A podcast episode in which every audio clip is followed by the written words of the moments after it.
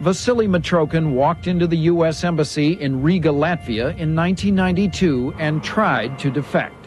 He was turned away. CIA officials who handled defectors, overwhelmed at the time by hundreds of Russians trying to get to the West, said they were not interested. Mitrokhin was not a spy, after all, just essentially a librarian. Paul Redmond, then head of CIA counterintelligence, argued to bring Mitrokhin in. No one listened. So Mitrokhin went to the British embassy in Latvia, where after long discussion, he was allowed to defect.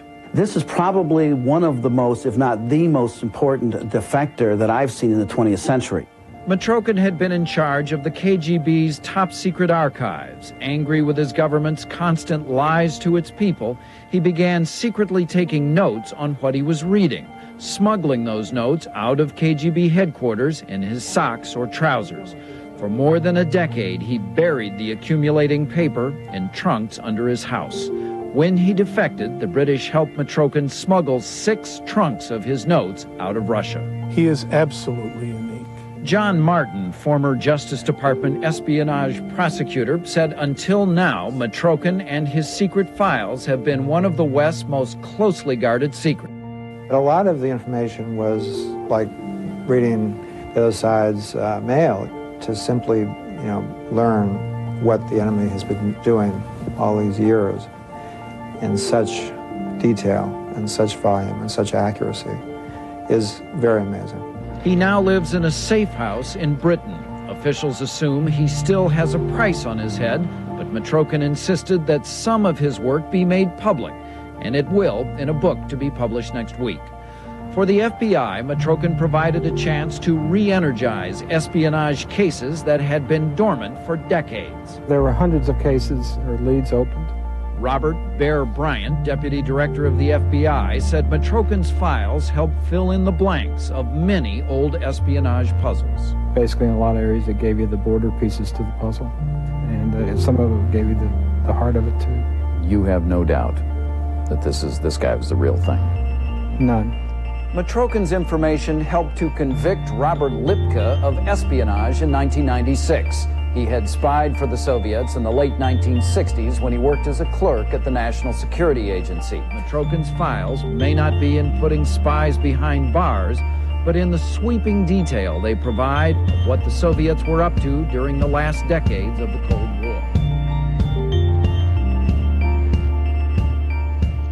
Welcome to the Global Recon Podcast. I'm your host, John Hendricks.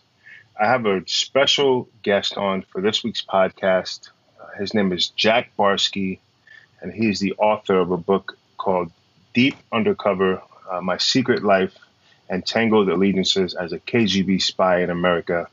Uh, Jack, uh, thank you for coming on the show.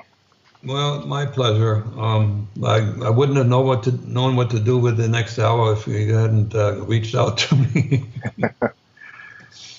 um, so, I, you know, when when I first reached out, you know, I mentioned that I uh, listened to an audio version of your book uh, about a year ago, a year and a half or so, um, and then I, when I was done with the book, you know, in the back of my head, I was like, one day I would like to have him on the show and um, and then at the time I wasn't doing a bunch of podcasts, and then maybe the last couple months I've, I've been really busy with podcasting and stuff, and I watched you. Um, I forget where. I don't remember if it was CNN or I, I watched you on some network recently. You know, giving your take on on events in, in Russia and Ukraine, and that prompted me to to reach out. And um, so I'm, I'm, really happy to to talk to you today. Um, so obviously there's a ton going on uh, in the world, and in particular with Russia and Ukraine, and and um, you know uh, the the sort of alliance that's aligned against Russia, um, many former Soviet states. Um, you were in the KGB, uh, you know, spying, and um, you know you you were undercover in the U.S. for a number of years, um, and uh, you know, so your book is fantastic. I, recommend people get it, get a copy of it. Like I mentioned before, it's called Deep uh, Undercover uh, by Jack Barsky. Um, so you know, we'll get into what's happening today uh, with Russia and Ukraine, but can we start with sort of uh, where you come from, and then if you can kind of walk us through how you ended up working in the KGB? Yeah. All right. Uh, I'm, I'm going to give the short version because the long version is, is a lot longer. The book has uh, 320 some odd pages. Uh, and uh, I had more material. The, the editor cut about 50 pages because he said, you, uh, you know, people don't buy really thick books. Okay, it doesn't matter. So anyway, uh, and if, uh, if if I start rambling, then feel free to interrupt me. So I was born a, a, in 1949. Um, that was four four years after the end of World War II, and I was born into a, a territory that was Soviet occupied and eventually became in Germany and eventually became the German Democratic Republic. Uh, there's the only thing that's uh, accurate in this uh, three-letter uh, name, a three-word name is German. It was neither democratic nor a republic. It was a communist dictatorship, uh, and so I grew up in, under communism, and uh, there was a lot of brainwashing going on, a lot of um, uh, you know, you have to just step, step, be in, in, in, lockstep with the, the rulers, and there were no there were no other opinions allowed. Uh, were, were, there was no the no no dialogue about the truth. The truth was just uh, fed us uh, over and over again, and not just uh, in theory like Marxism, Leninism, but also in the arts and in literature and in the movies. I mean, we were drowning in communist ideology. With that said, uh, we did get a really good education, and it, was actually uh, acknowledged by folks who knew what they're talking about, as opposed to West Germany, which was, uh, you know, a capitalistic type society. Uh, actually, we came out ahead uh, with regard to how well educated we left the school system, and it was hard. But uh, hard because there were no electives, and it was hardcore, lots and lots of science uh, I have the curriculum of my last year in high school, and half the subjects were math and science, and uh, everybody had to take them. And if you if you weren't good at math, you had you had a problem. Uh, and I was good at math. I was good at everything, and I, I, I sort of aced high school. I had nothing but A's in my on my last report card and that got me into a good college. And I aced that program too. It was a four and a half year master's program in chemistry, and I got uh, I received because I was that good, and I, I was very active in the communist youth youth movement. So I was an all around uh, you know the the right kind of person for the system who would you know go places, and uh, that caught the attention of the KGB. I, I, don't know if the Stasi, East German secret police, actually uh, shed my my, my uh, files with the KGB, or the KGB was just allowed to look at files that uh, the Stasi kept records on every adult in the country. And regardless how they got the KGB got to this, when they looked at my profile, they said we want to talk to this guy. That didn't mean anything yet. It means they wanted to talk. They wanted to talk to me and just figure out if I, if I have what it takes. And the what it takes uh, was never made known to me, but they had a certain list of character traits that were necessary for somebody uh, to do the, the job, the lone wolf undercover job that is very stressful, that could want, could wind you up in jail that that any you you had to be fearless. You had to have a really really fast functioning brain, make good decisions, have no problem working without colleagues, I have no problem leaving the past behind and lying to everybody, including my mother, as to where I was going. Uh, so, so, and they, they, they worked with me and they watched me closely for a year and a half. I had a sort of a handler, but it was an unofficial relationship. We met once every two weeks uh, in an apartment where uh, a conspiratorial flat, so that uh, the, the the owner of that apartment left, so we could speak freely, and obviously it was it was bug free. Uh, so, and, and, you know, he gave me some things to do. We talked about life. We talked about uh, what it might be like to to be to be in, involved in espionage, and uh, I just was very honest with him from A to Z. You know, he, he was probably 10 years older than me, and he became sort of an ersatz father because my father was useless.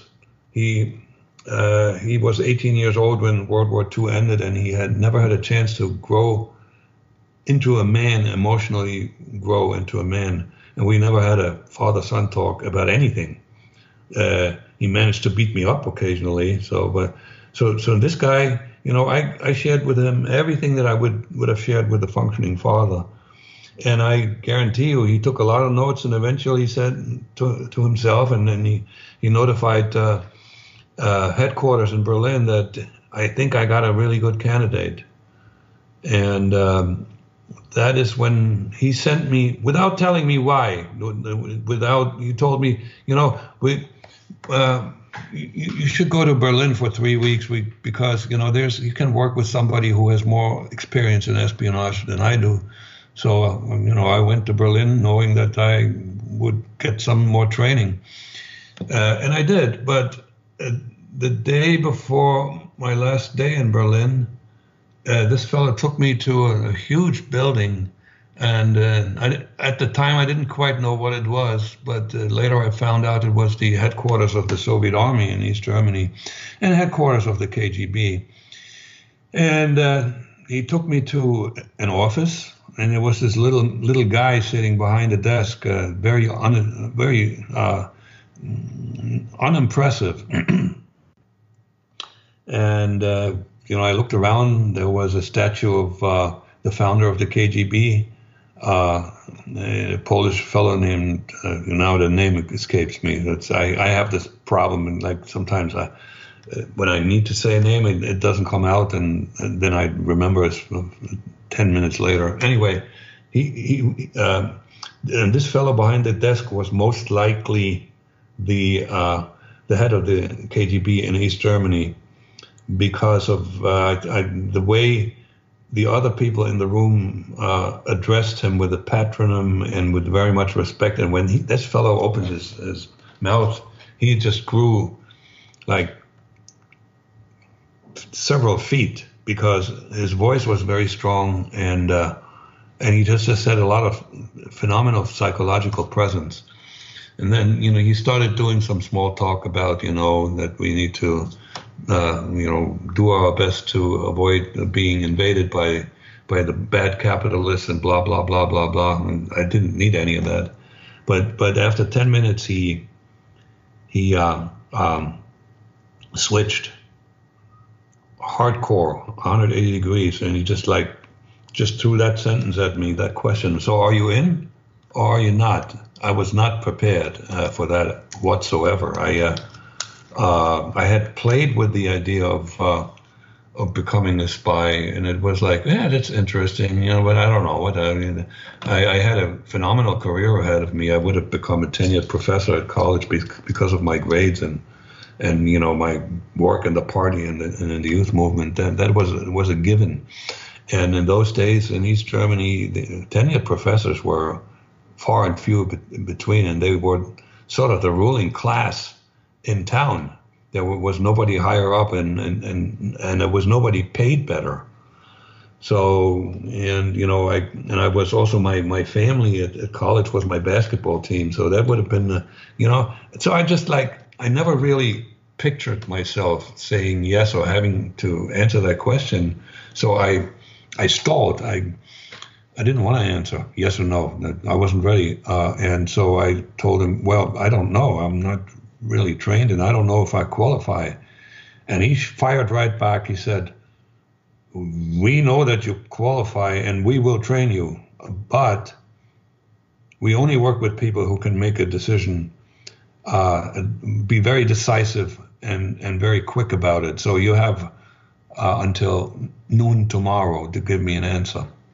Now, people always ask, could I have said no uh, without uh, punishment?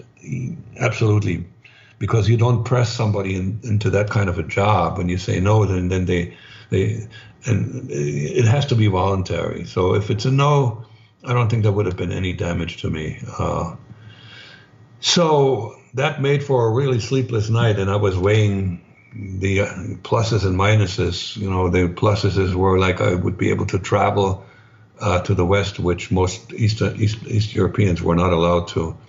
Uh, I would uh, I, I, would have an adventure, and uh, I would be able to break all kinds of rules and laws because I never liked to be told what to do. I just uh, um, I, I, just wanted to do my own thing, and and you know I, I would we had our version of of the, the East German James Bond, who went to the West to fight uh, Nazis, and in the process also lived a good life. You know, fancy cars and nice homes, and he, you know, he had a lot of pretty girls uh, that he interacted with. So that that was all very uh, alluring, but you know, the downside was I would have to I wouldn't have a career that I would have liked to have uh, I would have say have to say goodbye to my mother, uh, but the basketball team was probably the, the hardest one to to say goodbye to. So I went back and forth and back and forth, and, uh, eventually it was more of a feeling that was more of a subconscious decision that I just said yes, sure. And within uh, three or four weeks, uh, I went. I resigned my job. I was a assistant professor at the university at the time. And uh, my cover was I told uh, folks and asked me, so what are you going to do? Oh, yeah, I'm going to work for the for the uh, Secretary of State for the Foreign Ministry of East East Germany, and I would become a diplomat. And that played reasonably well. I told my mother the same thing. And uh, so then I moved to Berlin, and I got uh, two and a half years of training and I'm going to the to the point where I'm where, where I'm where I'm finishing this particular part of the story. Uh, two and a half years of training, uh, and uh,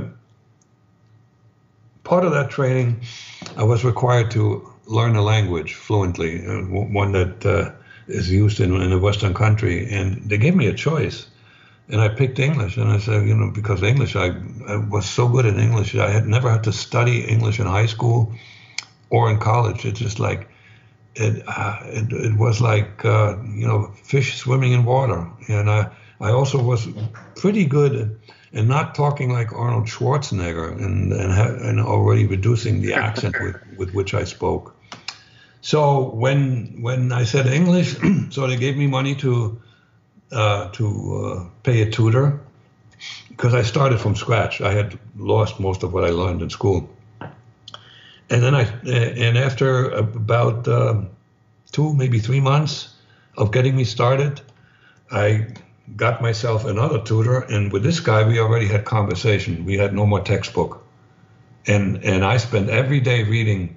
At first newspapers, but then novels, and every word that I found that I didn't know, I wrote it down and I spent every day, I spent a good hour and a half going through all the words and making sure that I remember them all. I don't want to get too much into the, the technique, but I, I used uh, uh, index cards. And uh, and I re- and and I repeated and I made, made sure that I knew the word uh, that, uh, before I put the index card aside. And uh, when uh, we had a visitor from Moscow, uh, maybe two years into my studies in Berlin, he, he came to visit me in my apartment and he asked, "So, uh, how's your English coming?" And I said, I pulled a book out of, of from a shelf and I told him I can read this uh, without the dictionary. And he his eyes got really big, and he said, "Okay, uh, why don't we get you a tape recorder and you just say something, whatever, you know, speak for 20 minutes. I did that. And as soon as, as soon as that was in Moscow, the next day they, they put me on a plane to Moscow.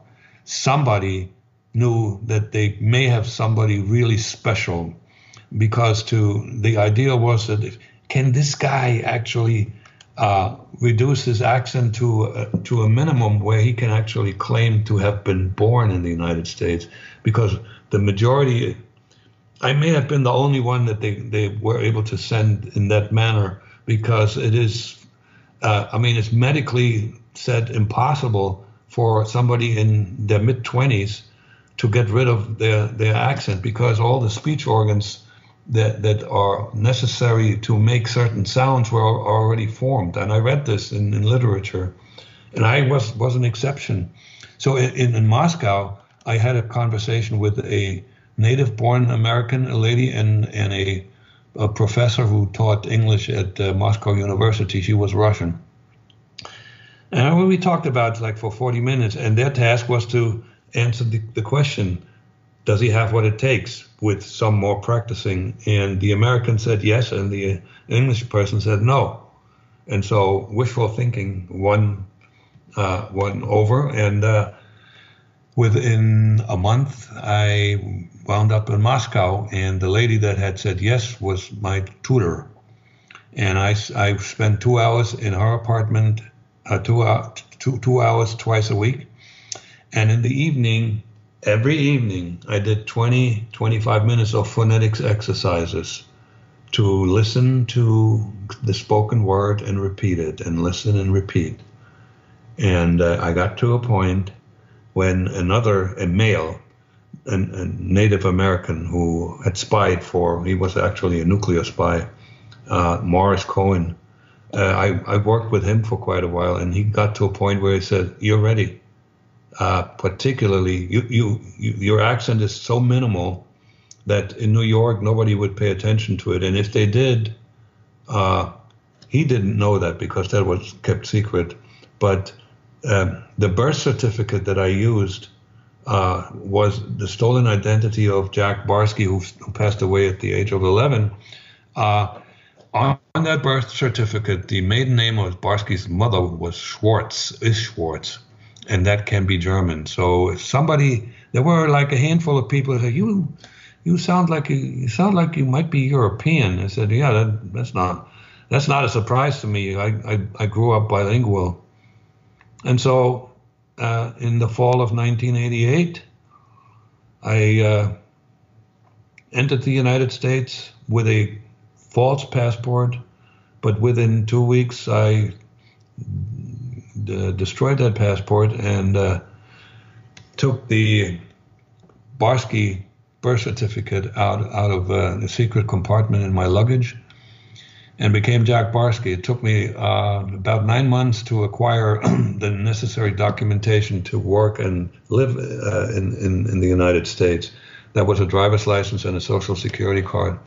That wasn't easy, but that's the reason that the KGB hired me because I made like chicken salad out of chicken shit, whatever. I'm sorry. What, what, whatever instructions they were giving me how to go after to get these documents weren't working. So I had to improvise and find my way through uh, the problems, and, and I succeeded. And I think uh, we can stop right here because this is, uh, you know, from the beginning to when I came to the U.S. If you have any more questions with regard what I did in the U.S., go right ahead. Okay, yeah, I, I do have a, a couple questions. Um, so, uh, you know, growing up in East Germany, um, you know, excelling in school and being part of the, the communist youth organization, uh, you know, obviously, as you, as you mentioned, there's a ton of propaganda that's being fed into the population. At that time, uh, did you fully believe in the communist you know ideology and vision and you know as a, a person living in east germany? Not a single doubt. Uh, we were i took a course in college that was uh, called uh, scientific marxism leninism. And you know we believed that marx and Engels and Lenin discovered the laws that uh, uh, govern the the evolution of mankind and how how it got, went from slavery to uh, uh an, an, agricultural type of uh, society in the Middle Ages to capitalism to socialism and communism. I believed in that. Now I got to tell you, uh, it was comfortable believing in it because I was already like a star in high school, and uh, I had no reason to question anything that we were being fed because I was doing well in that system, and I, I honestly, I had no, no contact. I knew of nobody who had a problem with the government and had a problem with the Stasi. I just didn't know. The the worst uh, thing I I was aware of when I when I grew up was the local butcher wound up in jail because he he sold uh, you know meat on the black market. Well, that that was a crime. Okay, so um, it it it was just like I just didn't question. One thing though, I'm, I got to tell you, one thing me and all the other smart comrades you know, doctors, professors, and, and some students agreed on is that our leadership was really not up to the task. They were not smart enough. So we were all, we were always waiting for the right smart leaders to get to the head of uh, the government and and then rock and roll and really um, do better than than West Germany and so forth. Um, you know, the the first page of the of the newspaper, the the the national newspaper, which was the party paper, almost nobody ever read. Was all bullshit propaganda, and the first 20 minutes of the evening news on TV, and uh, nobody paid attention to them. We were just waiting for the weather and some maybe culture and the sports at the end. so, so for some reason, you know, being smart, I thought the propaganda was was was necessary for all the dumb people, and they they maybe bought into this. But some some of the leaders and some of the smarter people, like uh, fellow students of mine, believed in all that propaganda. I just ignored it. I know I knew the real truth was in the writings of Marx, Engels, and Lenin, and uh, if we followed that, uh, we would we would be okay. Okay. Um, so then another question I have is, you know, obviously the, the Soviet Union was vast, and um, you know there were several different sort of eth- ethnic groups that fell under that. Like it wasn't just Russians, obviously. Um, is this something that you were aware of, or, or maybe you found out later? Like, would this? No, no, no, no, no, no. That that was that was quite clear. There were 15 republics, but and and and all of them had a majority majority ethnic group, but some of them had multiple ethnic groups. It was a vast country, and you know Moscow wasn't even halfway in. You know, beyond Moscow and Siberia, it, it, this is uh, as, as far as land mass is concerned, by far the largest country. Russia is by far mm-hmm. the largest country in the world, and and the, the, the Soviet Union had Ukraine, and they had the Baltic republics, and they had Asian republics republics. It was humongous. and uh, uh, the, the furthest I ever came, uh, I once had a, a, a, visit to Armenia. That was after after I I was in really bad shape when when I when uh, a dentist in a KGB clean, clinic pulled one of my wisdom teeth and used they didn't have novocaine they used some kind of a mild sedative, and it was painful as heck. So, and this was just before I was supposed to be launched to the U.S. So, I uh, we, we we did a like a three day visit of uh, uh, Armenia, and that was very nice. Uh, but other than that, and and I also visited St. Petersburg uh, one time as a tourist. But that was it. I got to know Moscow really well, and I took advantage of the tickets that the KGB gave me to go to concerts, uh, go to the ballet, uh, puppet theater, uh, and uh, and once there was an American theater group uh, that visited and they played our town, and I went to that one too. I guarantee you, the majority of the people who who had tickets were KGB. So, so yeah, uh, to me, everything was wonderful. Um, you know, the uh, the stores were there weren't a lot of goods that I would want to buy, and uh, with regard to, I had to buy my own food, and uh, the the supermarkets had two things on every day, like canned fish and uh, mineral water. But everything else, you know, you never know. You never know what they had. Uh, but the one thing that was always in great supply and, and, great variety and always fresh was the bread. The bread was done made in factories and then shipped to these outlets. And you know, there was never a day when there wasn't fresh bread because of, that's the, that was the staple of the of the Soviet, uh, uh, the Russian people to eat. Um, I, you know, the the relative poverty compared to even East Germany, I rationalized that away, but and that wasn't hard to rationalize. The Soviet Union had suffered so much in World War II.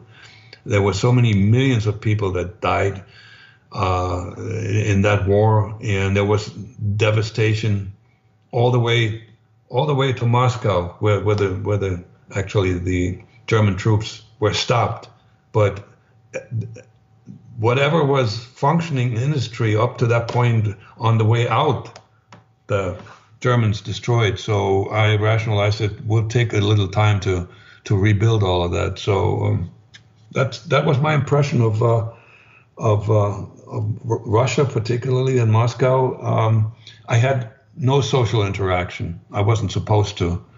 Uh, you know, I I I interacted with you know pe- people who worked in stores or restaurants and, and so forth, but uh, outside of the of KGB uh, coaches, teachers, trainers, I I met no no Russian people socially, and you know, for a young for a young man at my age, uh, going without a girlfriend for two years that that was that was one of the toughest things. Yeah, I bet.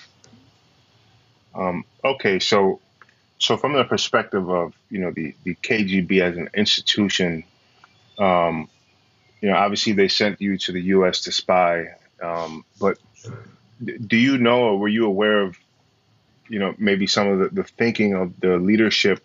Like would they assign the most sensitive missions to like Russian intelligence officers, or did it matter if someone had the skill set and and they were good to go? they would get sent on on any level of mission.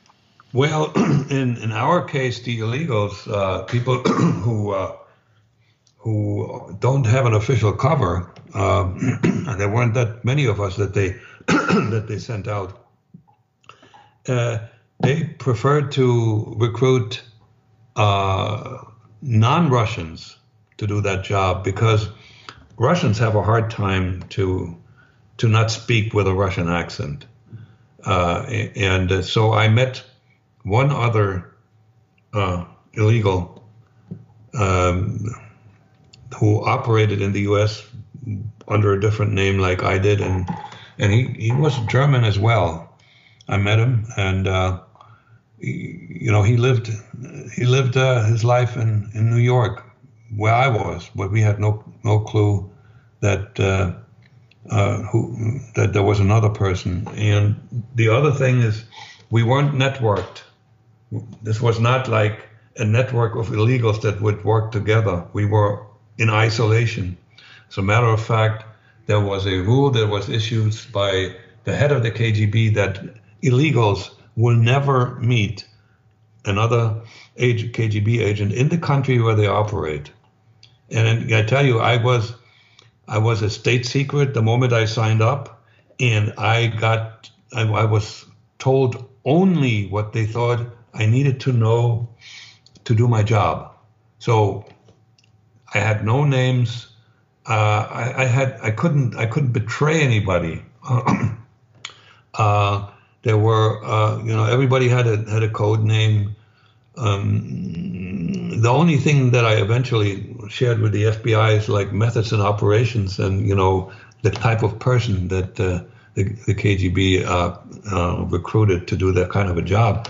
But I, and I was left in the dark a number of times where I had to make a decision about something if I had had had, had a better background for to base that decision on, I wouldn't have made a bad decision. But you know, that's the way they were. So, um, uh, but to answer that question, would they only give Russian nationals uh, the, the, the the tough stuff to do with the important stuff? No, we were considered extremely important.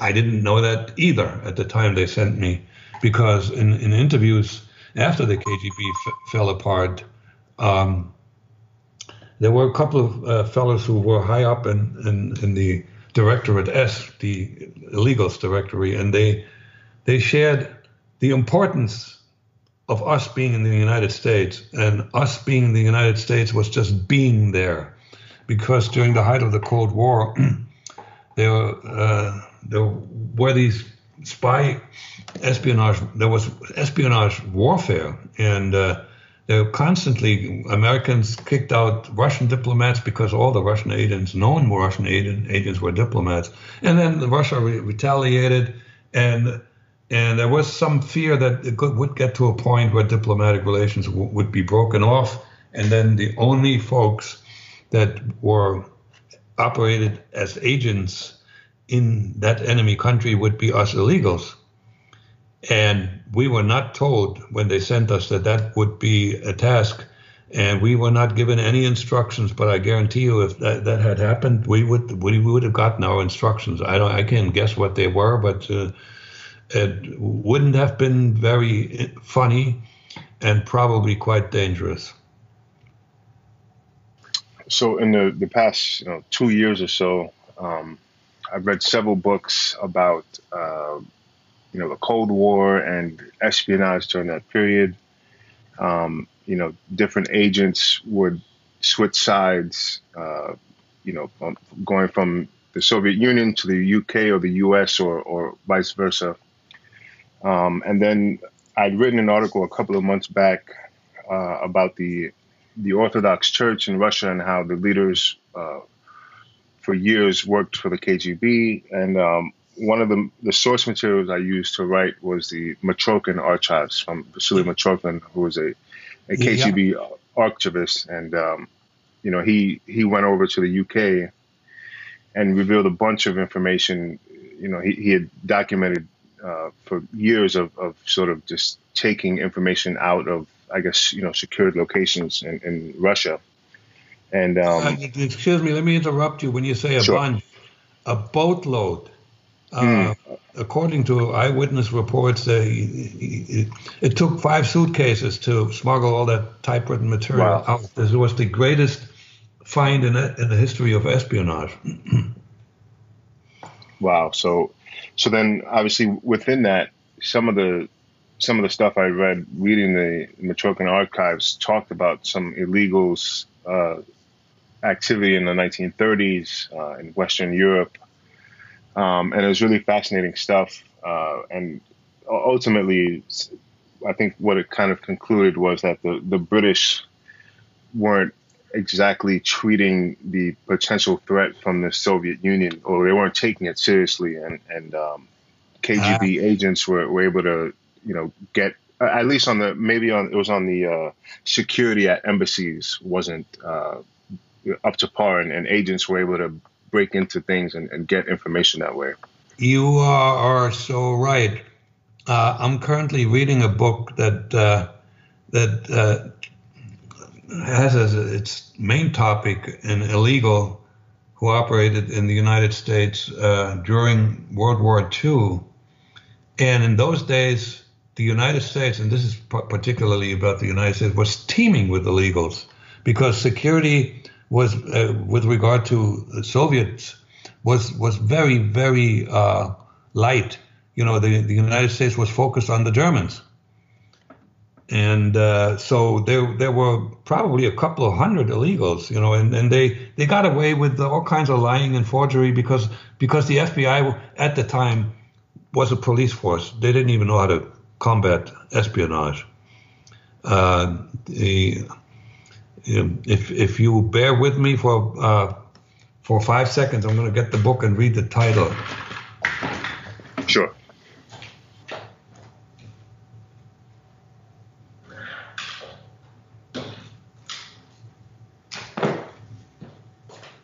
Uh, it, this is called Sleeper Agent, written by Ann.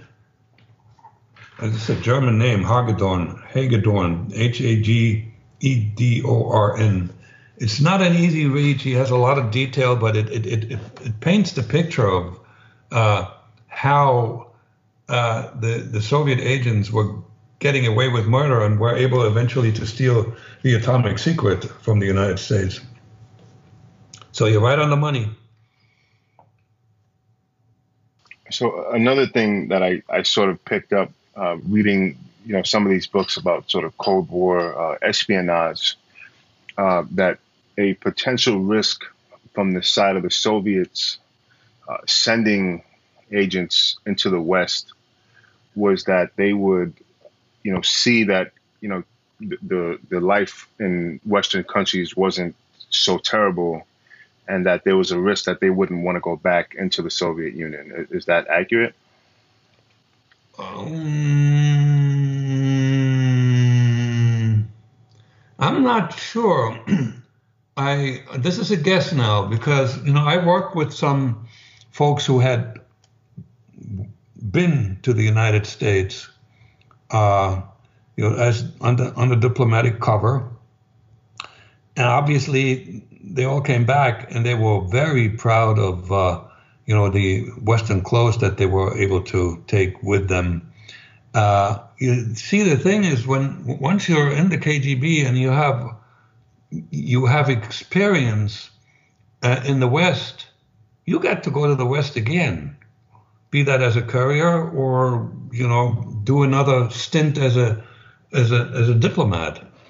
Uh, you know, th- th- those the, the ability to operate in, in the West is, is, an asset.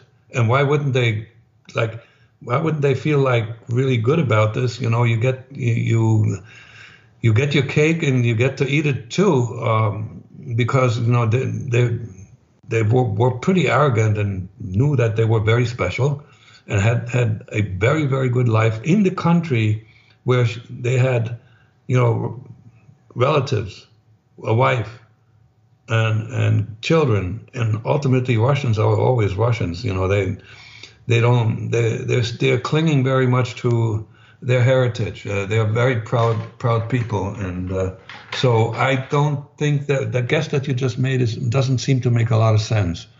No no offense. No that's fine.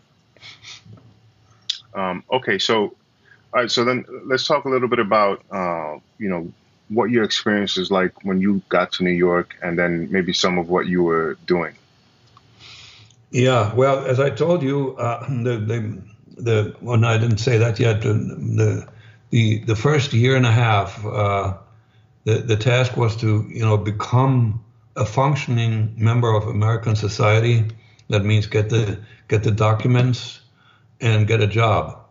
So I my first job was bike messenger in Manhattan I couldn't I couldn't come up with anything else because um, most most jobs uh, required some experience or maybe a resume or uh, were subject to a background check or were uh, limited to members of a union and the unions were very uh, picky who they let in. So Bike Messenger was was phenomenal. First of all, I was paid on commission, so I got I made enough money in my first month to be able to rent an apartment and not have to uh, rely on, on KGB money to, to operate in, in New York. And uh, so I did that messenger job for two and a half years, and then um, the plan was for me to get a passport and uh, then move to either Austria or Switzerland and open up a a business, and then the KGB would funnel some money, you know, put a lot of money into that particular uh, company, and within three, four years, I would go back to the United States as a wealthy American. That was a brilliant plan. It just failed because I messed up the passport uh, application. I wrote something that made the receiving clerk uh, get suspicious. You know, I there was a question about what's your profession, and I wrote messenger, and then there were two fields that were optional where, where, where, do you think you're going and when you think you, you're leaving? And I left them blank. So this guy looks at it and he was sharp enough to say, my God, here's somebody who makes only minimum wage and he, he doesn't know where he's going and when he's going there. What does he need a passport for? So uh, the fundamentally, I I had to find a way out of there and and not leave my my application, my documents there. That that's a very tense moment, and you know people should uh, get the book if they want to find out how that happened. Uh, but I, I got away with it. Uh, but I now I couldn't I couldn't become rich. Okay, so plan B was for me to go to college. So I did. I, I entered college and uh, got a, a bachelor's degree in business with a specialty in computer systems, and I got myself a job as a programmer, and and I did really well. And uh, um, I was still working with the KGB when I had my first management job. I had a very very good career as a as a manager and eventually executive. What I did uh, for the KGB, other than living in New York, which is what what they were mostly interested in, uh, I, I, worked as a spotter, particularly when I was uh, uh, in college. You know, I, I, I studied, you know, my the, my the fellow students to see if they might be good uh, um, good candidates to be recruited. They had to you, you had to find out an angle why they would be a good candidate, and you also have to figure out they might wind up maybe in the military or in government or in positions where secrets are kept, that kind of stuff.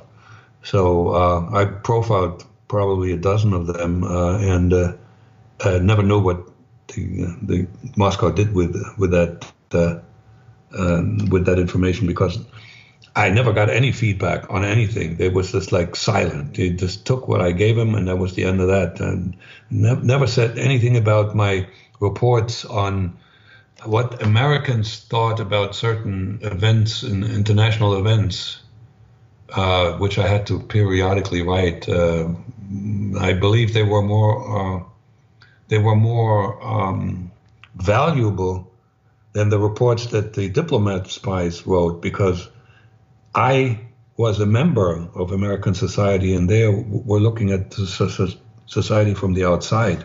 They never knew what it took to get a job, to to rent an apartment, and they just were not. So so that I did that, and I had a couple of special assignments that required travel outside of the uh, 30 mile perimeter that the diplomats could not uh, leave unless they had permission from, I guess, the State Department. And so these these two, I, I, could travel around the country freely, and and that uh, uh, that was very useful. And there's there's an episode in there that is also absolutely delicious when I had to travel to California to look for a person who I found, uh, and hint hint, uh, he was uh, he was a deserter from the KGB. I didn't know it at the time and one other thing, uh, I was assigned a military object that I should uh, um, uh, periodically visit, just observe from a distance and see if, if I see if I notice any any uh, any anything that might indicate that they're preparing for war. That object was a uh, sort of a harbor, uh, a, a naval base, sort of called Earle and it's in on the shore of New Jersey. uh, I had some training in, in, in identifying ships from a distance based on their silhouette. I never noticed anything, but it it was interesting. Uh, I found out afterwards that uh, the KGB actually made every single person who was working in a foreign country uh, watch a military object. Uh, that uh, the campaign even had a name. Uh, it was called RYAN. I don't. It was an acronym, but I don't know what it stands for in, in, in Russian. So that was pretty much all I was doing. In the the last time I was in Moscow, that was eight years into my into my 10 years of spying on behalf of the KGB. The last time I was in Moscow was uh, 1986. I I left the KGB in 88. Uh, I was asked to do some industrial espionage, and so uh, if I could get my hands on something in information technology that uh, could not that was on the do not sell to Eastern countries on that list. And I, I did steal some software. Doubt that uh, this was very useful. It was very popular software that uh, was used in, the, in, those days to help uh, companies run their business. Um, and I think that wasn't very useful because it requires a certain structure of, of, the company and it requires sort of capitalism. But that's what I did, and uh, and and now I'm at the end of that list. There isn't much. There's nothing else there. Experts say that China is hoarding a massive amount of food. They will soon have over two thirds of the globe's corn reserves and over half of its rice and over half of its wheat. But when asked about it, China lies. One China expert says that they, of course, will never admit to something like that. Well, what does China know that we don't? When it comes to global food shortages, China is the canary in the coal mine. You see, China is the world's number one importer of food. They rely on the rest of the world to keep their people fed. So they can't afford to mess up, or there will be riots, civil panic, or even worse, over a billion people won't have food to eat. What does this mean for Americans like you and me? Two words food shortages. That's why it's a smart idea to stock up on a kit of the best selling Four Patriots survival food. Create your own stockpile of the best selling Four Patriots survival food kits it's handpicked in the USA. The kits are compact and they stack easily.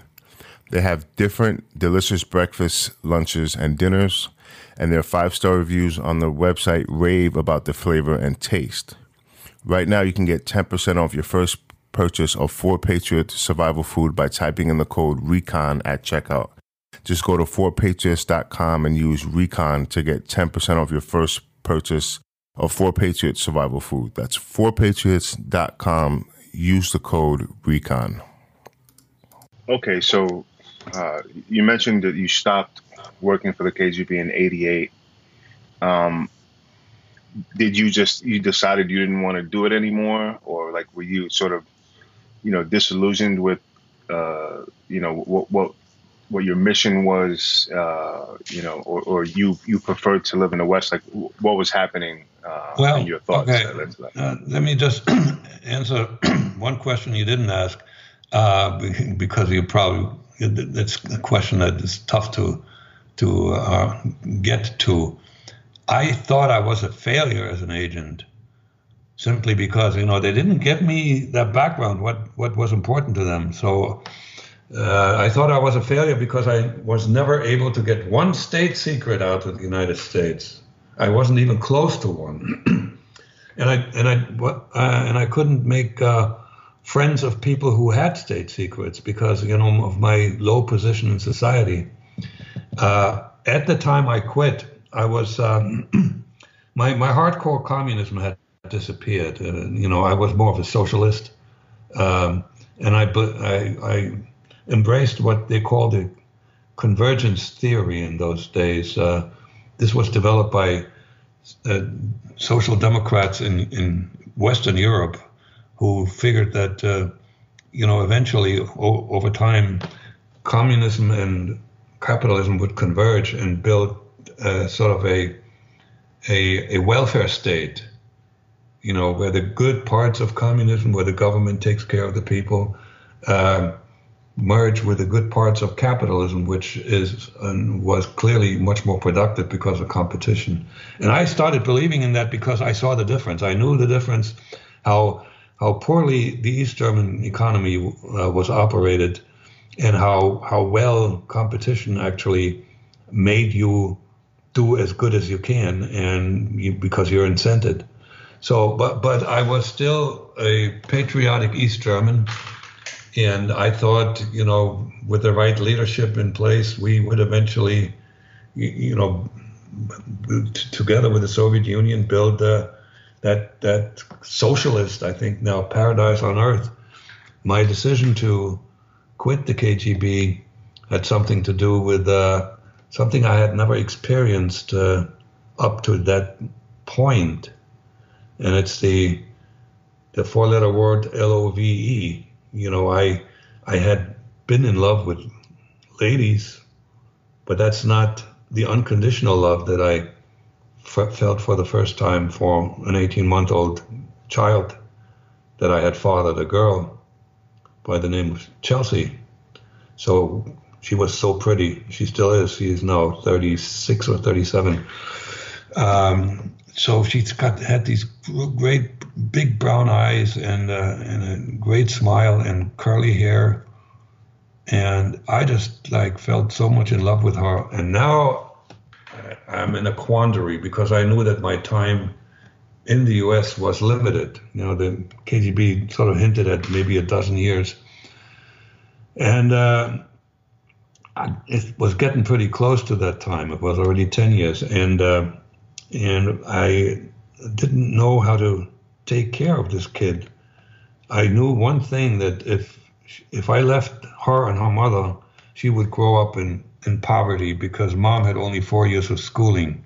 She was uh, she came to the U.S. from from a very poor country in South America, Guyana, and uh, so and I, I and when when when I was forced to make a decision that had to do with the, the FBI, no, I'm sorry, the KGB, being un, under the impression for for whatever reason I don't know, neither the uh, the FBI can't guess that I was under observation and was about to be arrested.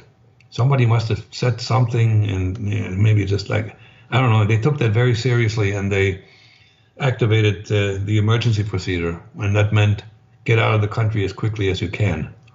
Uh, and that, that would have meant leaving the child I love. And I stalled for several weeks, and I don't want to get too much into detail of the stalling, it will make the interview too long.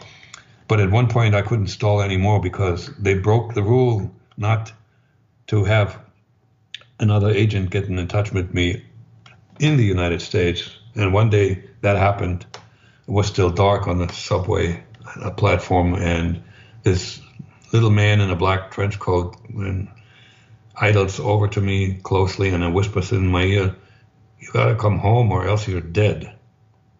Okay, thank you for saying that. now, I I am very stoic by nature. Obviously, I I was it, it, it really bothered me and I went uh, emotionally numb and intellectually I was still functioning and I was trying to figure out what to do now back and forth go stay. That's a decision. The decision is now forced on me because uh, I couldn't stall anymore. And uh, there was another decision that was not derived at by logical thinking because logically everything that was good for me was back in in East Germany. I uh, would have returned as a conquering hero. I had a lot of money saved, dollars in Moscow. They promised me a house, and uh, and I would live a very very privileged privileged life. Uh, and what ex- what I could have ex- expected is to be arrested in in the U.S. or if I uh, ignore the KGB and, and tell them that I'm not coming home, they could have interpreted this as uh, defection.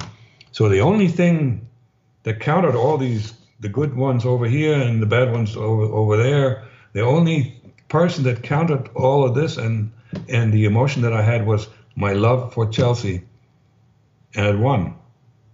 It was a totally irrational decision, but it, it was meant by my, you know, by my subconscious because that's where, that's where the where the where love is uh, uh, very strongly represented. So and I stayed. So uh, and um, I took some measures that I wouldn't for the next three months that I wouldn't be.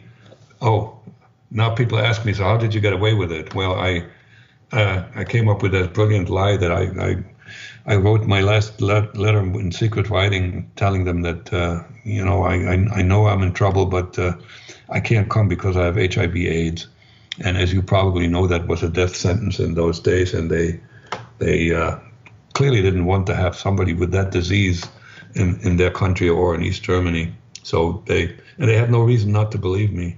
A, they knew everything would be good for me back there, and B, they knew in somewhere in my file was brutally honest because I had made it a, a habit to admit mistakes that I made that only I knew that I made the mistakes. Okay, so um, but I still had to make sure that uh, they believed the lie, and so I uh, made certain that I would not be predictably in the same place at the same time uh, more just more more than once because that gives gives people the opportunity to wait for you right? And after three and i did you know i checked for surveillance. Uh, there was no sign that either the fbi or the kgb was uh, was following me I, I, I, put some put some things in my apartment uh, to uh, uh, where I could really know that somebody had uh, rifled through my belongings, and that's not the proverbial hair over the over the door. Um, I think it, that's in the book as well. So, and after three months, uh, I felt I was safe, and, uh, and and fundamentally I was right because many years later I found out that that they actually went to my German family and told them that, that I passed away from AIDS. And so then I went to Chelsea's mother and I said to her, we were married. I said to her, all right, now we now we can work on on the American dream. Sort of within a year, I think we I'll have enough money we can buy a house. And within a year, we moved into a house in the suburbs, and the rest is uh, my American history. I at that point had. Uh, become a private citizen. I suppressed the whole notion that I once was a spy. I was just like at that point, I was already a manager or maybe director. I was in corporate America. I was making good money, and I just needed to make more money and really uh, support the family as best as I can. Uh, we had another child, and then something happened that was triggered by Mitrokhin, the fellow that you mentioned, because he took uh, uh, all that all that information that he took with him. There was a massive number, but there was there was a, a small section that says there's a fellow named Jack Barsky who is an illegal who lives in the north, northeast of the United States, and so it happened that nine years after I resigned from the KGB, the FBI said hello and that was one of the best moments in my life. Even though I initially, when they said, "Well, FBI, we, we want to talk to you," I went like, "Oh my God!" And the fellow who said that, "I want to talk to you," told me later on that my my face went white as the driven snow. You know, all the blood was leaving my brain. but instinctively, I knew how to behave. So they sat me down in a car and drove me someplace. I didn't know where, but it wound up in a motel. But within uh, three, four minutes um, in that vehicle, I asked them, Am I under arrest? And they said, No. Well, that gave me hope. And a couple of minutes later, I I asked the fam- made the famous que- I asked the famous questions question, what took you so long? And I put a smile on their faces. And because instinctively, my instinct has always done very well for me. Instinctively, I knew I must be likable because you there's less of a chance that somebody will harm you if they actually sort of like you. And so I cooperated fully, and after six months of very detailed debriefing, and uh, uh, a couple of psychological tests and a bunch of things, and passing a lie, lie detector test, uh, I was told that uh, there's a path for to obtain citizenship, which I did. I, I, became a citizen seven years ago, and uh, I tell people nowadays, uh, today, as I'm talking to you, I am legally, intellectually, and emotional, emotionally an American. I have German roots, which I can't deny, but I would not want to move back to Germany even if you gave me quite a bit of money. Uh, I, I love this country. I love the way I love American people, and uh, uh, I uh, I am a great fan of the U.S. Constitution, and and I know and I know that my life would have uh, gone pretty bad if I had gone back. I would be miserable either now in Russia or in Germany, where there wasn't much use, the United Germany, for an ex KGB agent. So uh, I'm, I'm very happy with my the way my life ended, and it, it's not quite ending at, at its end yet because I'm still busy doing a whole bunch of things. One of them is doing this podcast, and I've done quite a few. We're working on a on a mini series based based on the book and based on the other podcast that uh, was released last year. It's called The Agent, which is really it's a really good audio version that has voices other than me. And It isn't just me telling my story; it's other people talking about how they related to me while I was uh, uh, a KGB agent.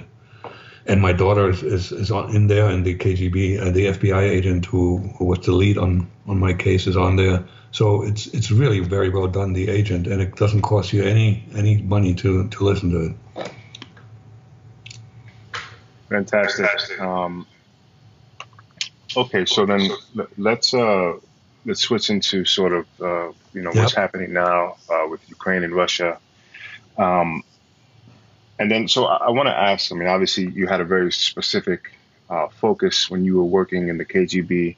Did you ever um, you know, in any of your training, did you ever learn about uh, like information operations, or or did, is that something that you learned about later, as far as like what sort of propaganda the Russia wants to sort of push in the West? Uh, no, I I was not uh, encouraged to participate in what they call active measures, like you know, mm-hmm.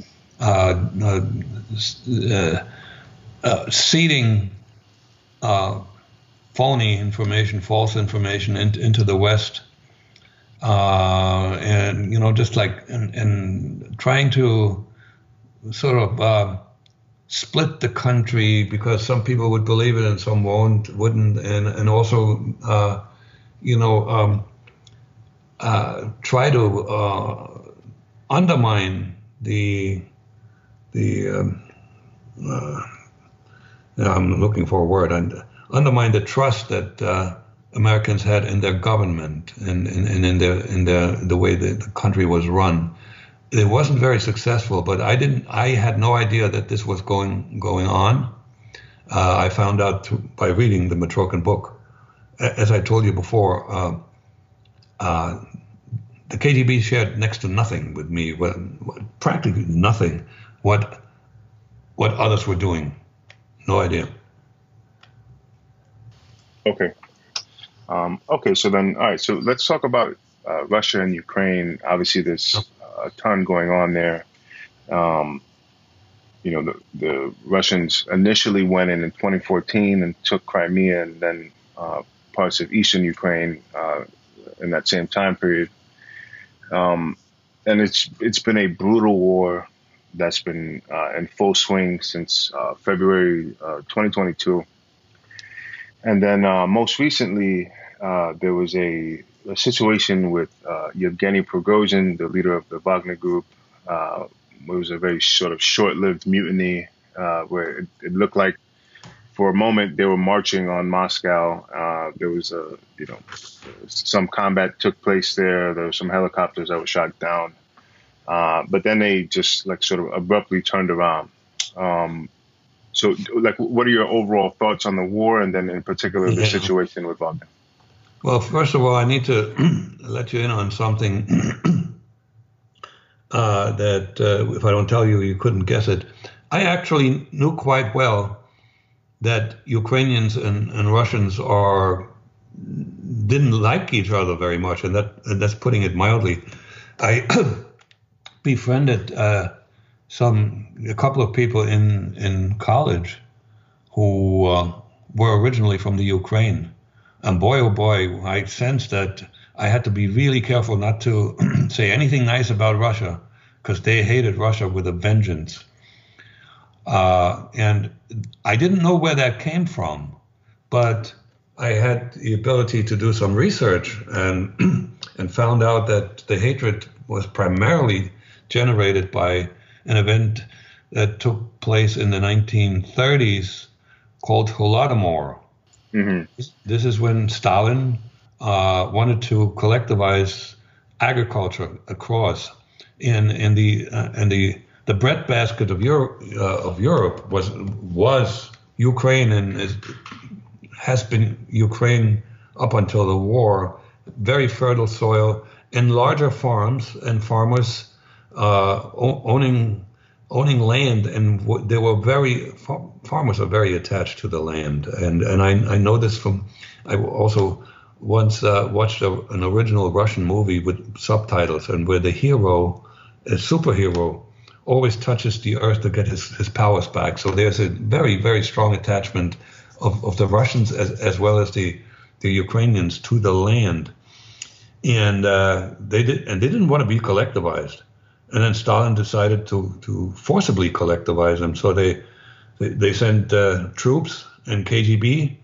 who confisc- confiscated all the grain and starved to death over two million Ukrainians.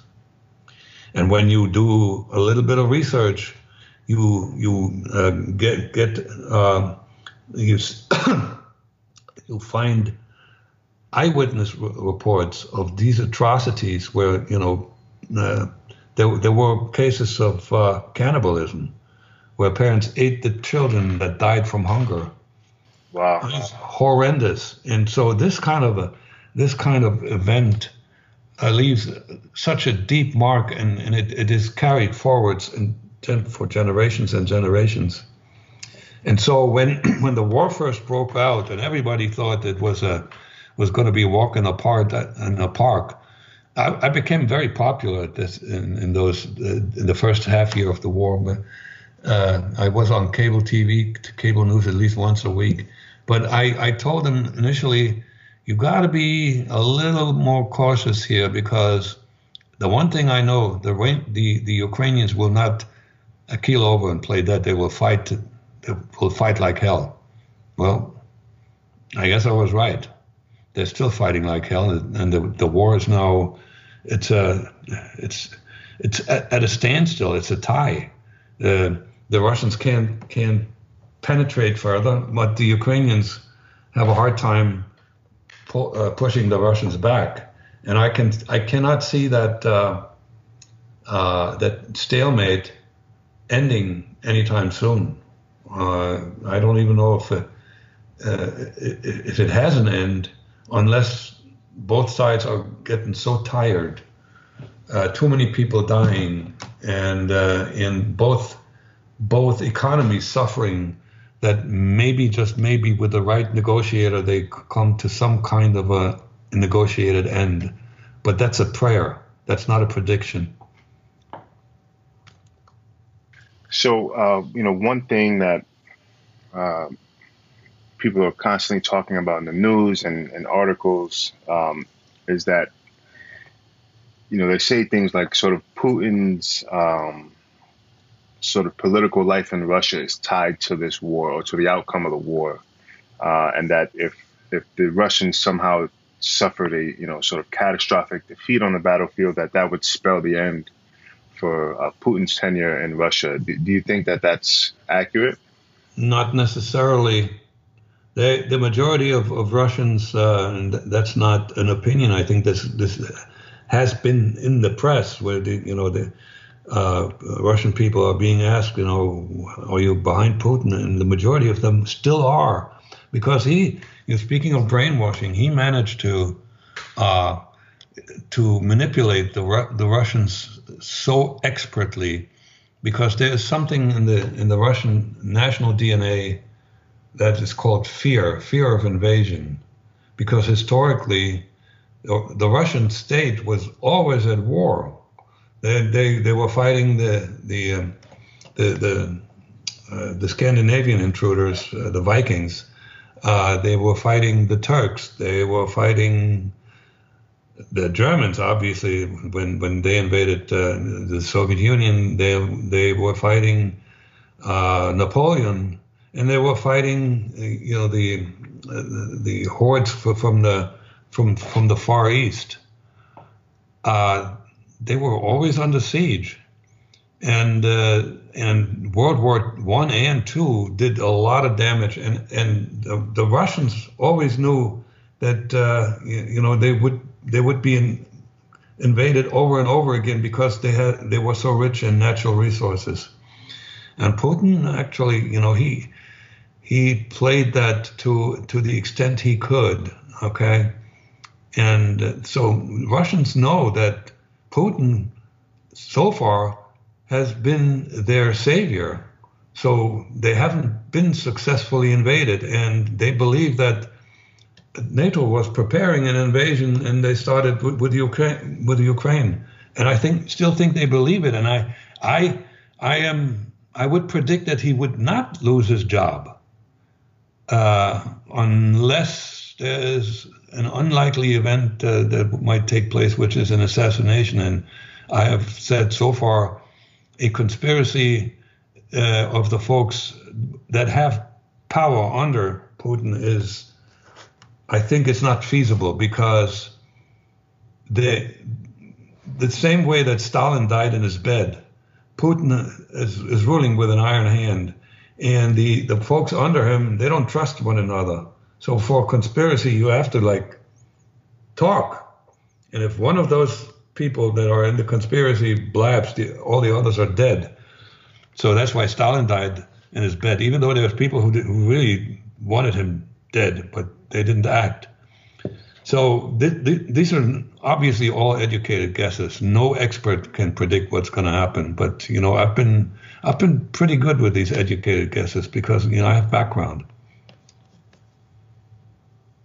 You know, one of the um, the sort of interesting parts about the the short-lived mutiny of, of the Wagner Group was that uh, Prigozhin came out and stated that the the reasons that the Russian government gave to the Russian people for invading Ukraine was was bullshit. Um, so I'm I'm kind of curious about, uh, and then of course there's been some level of, of popularity for of, of Prigozhin and the, and the Wagner Group within the Russian population. Um, but you know when when Prigozhin says something like that, that the you know the reasons they gave are bullshit for the invasion. Um, do you think that has any effect on the on the Russian population? And then also, uh, for some reason, there seems to be a a percentage of folks in the West who are uh, at some level pro-Russian, or you know maybe they're just anti-Western, so that sort of pushed them into the Russian camp. And do you think that has any effect on how people view the the war? well, first of all, Prigozhin, uh, uh, he he sometimes goes overboard, and I think he went way too far with with, with that march onto on uh, towards Moscow and that statement uh, that that war should should have never been started and and it was under false pretenses. I think he, he got carried away because fact of the matter is he still is ready to to fight that war. So if the war is not worth fighting, why not disappear real quickly?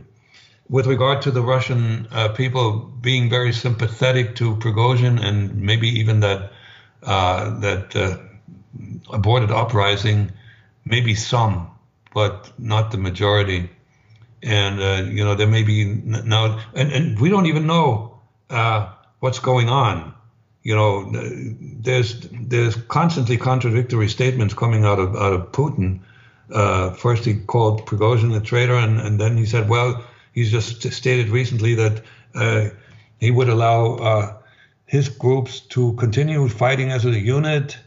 When he first said they would all be distributed throughout the the Russian army.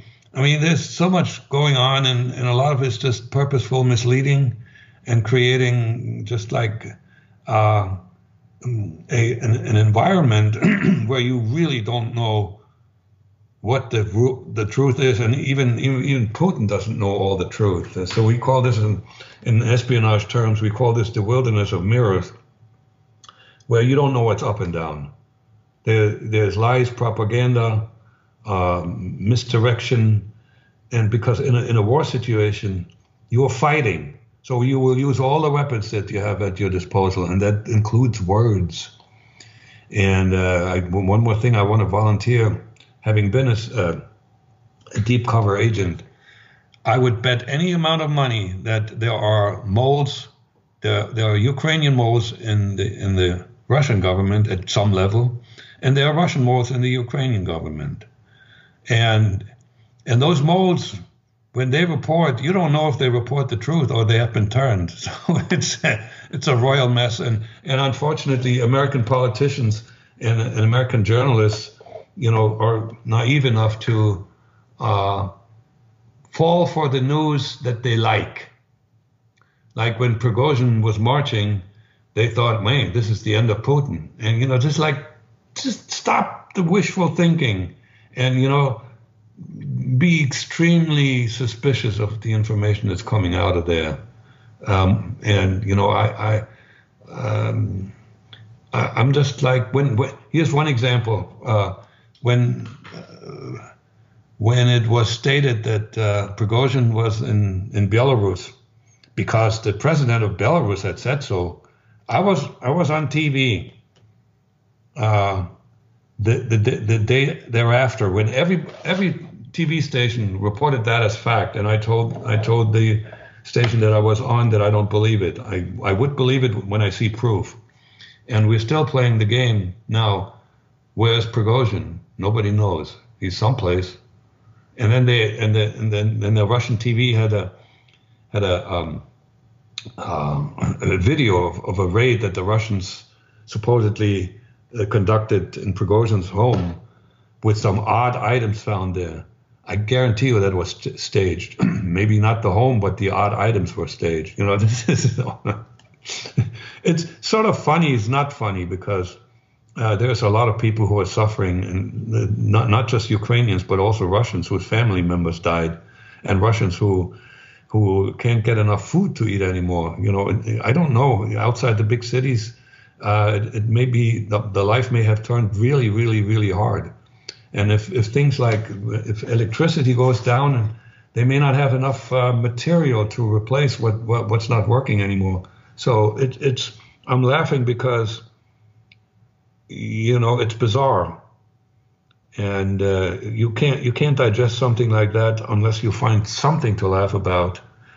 And uh, but the, but the suffering is tremendous. And the, the last word here in that respect I want to say is the the one thing I'm most concerned with is that uh, um, there is not an accidental release of a nuclear weapon. Uh, because when the tensions are very high, could happen. It, it almost happened three, time, three times during uh, the Cold War. and the, the second reason why I'm concerned is I know a little bit about the sloppiness of uh, Russian in, uh, industry, Soviet industry. The, the Soviets never produced anything that they could, you know, you know, machinery, uh, even weapons and tanks, whatever that that were acceptable in the West. Even their their uh, the rockets that they used to beat the United States to be the first in space were of substandard quality. They made it work somehow, and uh, and and even even today, you know, the Russian economy is the strength of the Russian economy is their resources. Period, not what they make. And so I'm worried about uh, the uh, the quality of the Russian nuclear arsenal arsenal and how well maintained it is.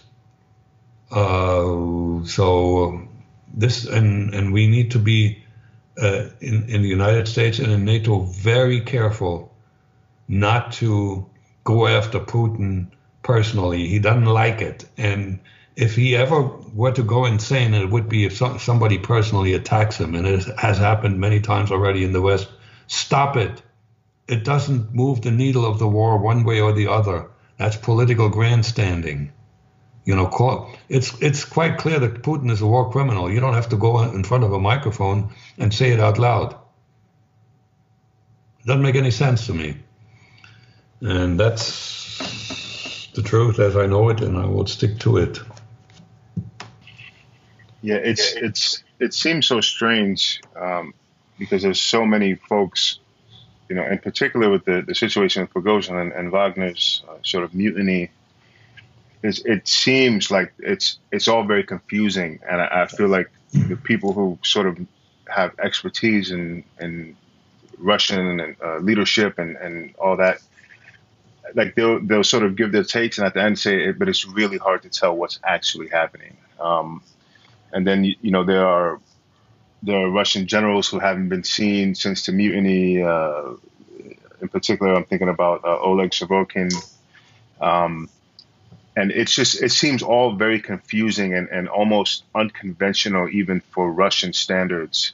Um, you know, over the past 20 years, uh, people who were just even critical of Putin uh, publicly were, you know, just ended up dead or, you know, fell out of a window or something like that. So then to, to have Prigozhin so brazenly oppose him and not end up dead just seems like a shock almost.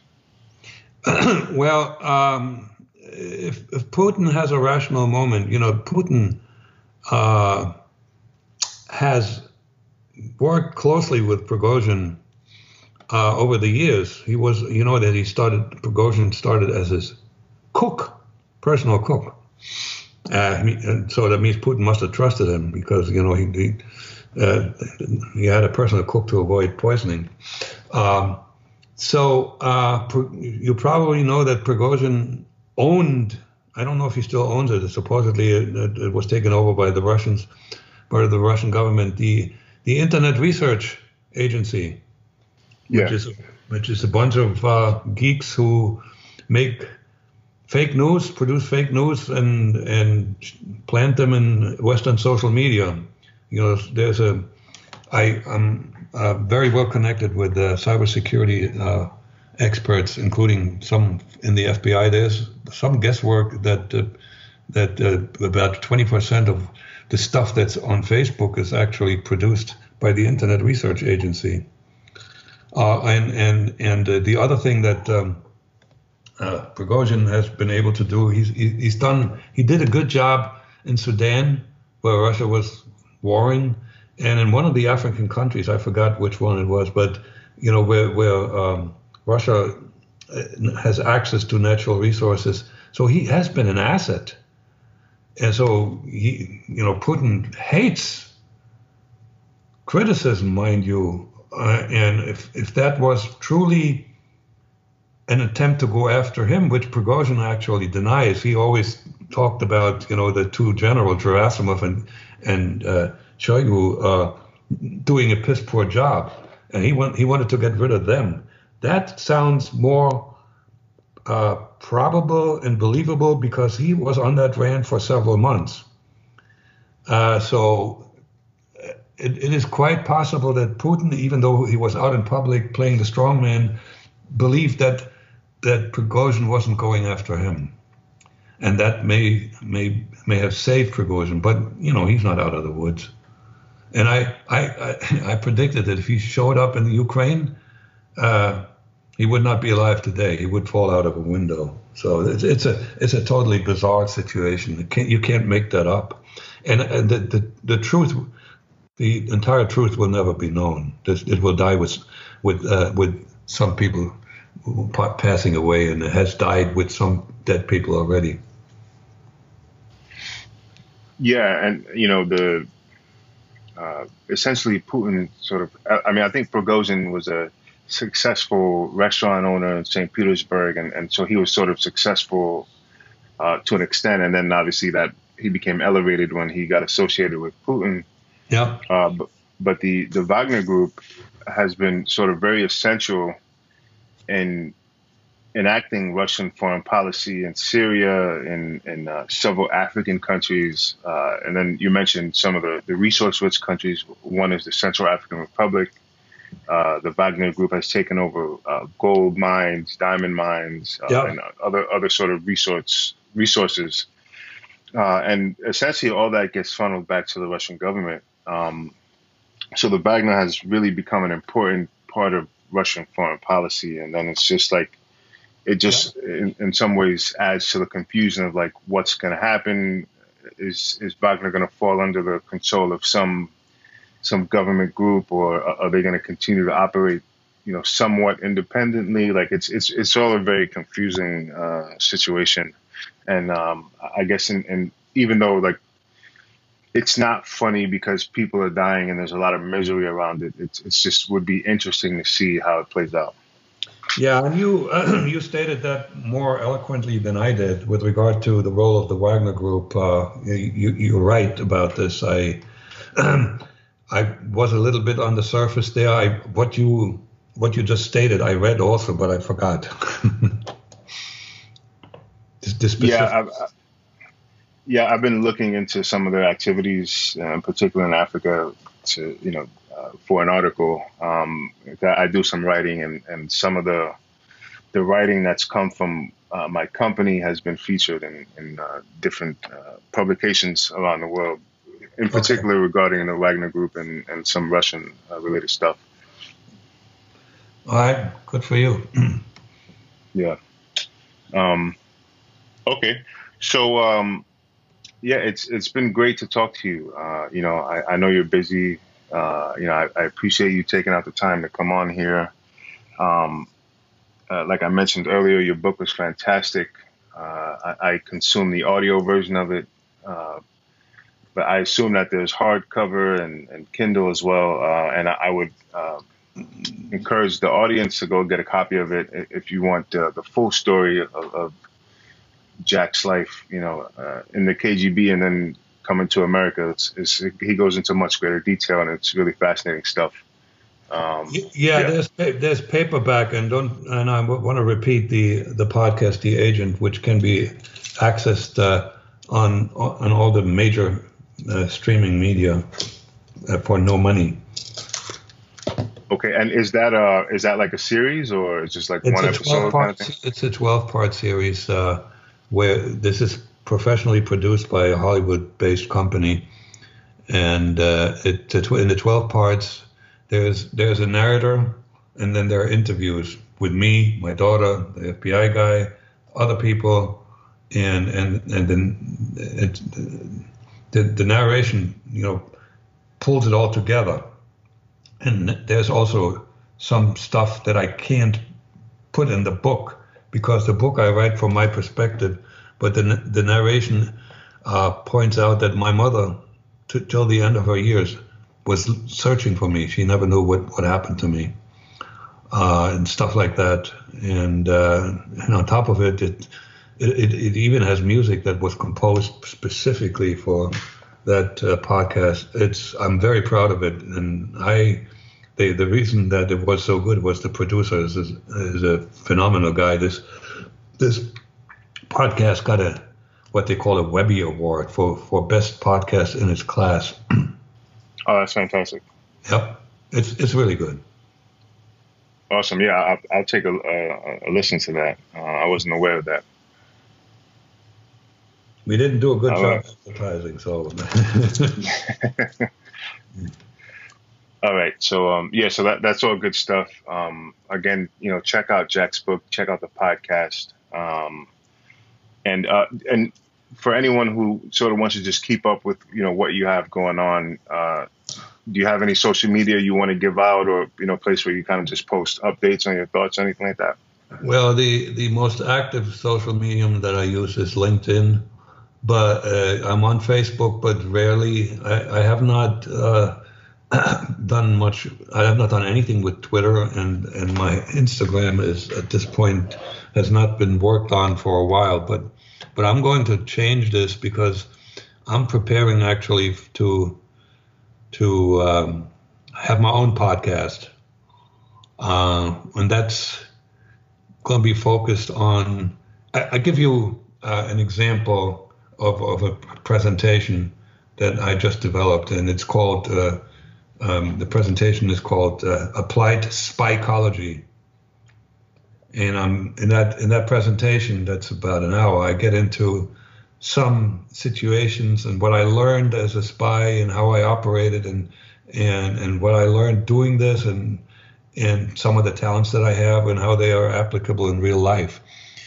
And and this uh, this this podcast, I'm not going to be focusing not necessarily on things like that you you talked about, and I don't think I'm going to interview a lot of authors or stuff like that. But but uh, I uh, I'm going to be focusing on uh, on working so with uh, with uh, young men, who is a really good audience for me, and I have I have mentored young men individually, and this is going to be sort of like almost like a, a class away from class I have collected a lot of thoughts about, you know, what it what it means to to be a man, what it mean what it what it means to me to be able to cry, what it means to be to be able to mourn, what it means to me able to me to be afraid, and how how how you how you treat a woman and all that kind of stuff, and and all the lessons that I've learned from failures.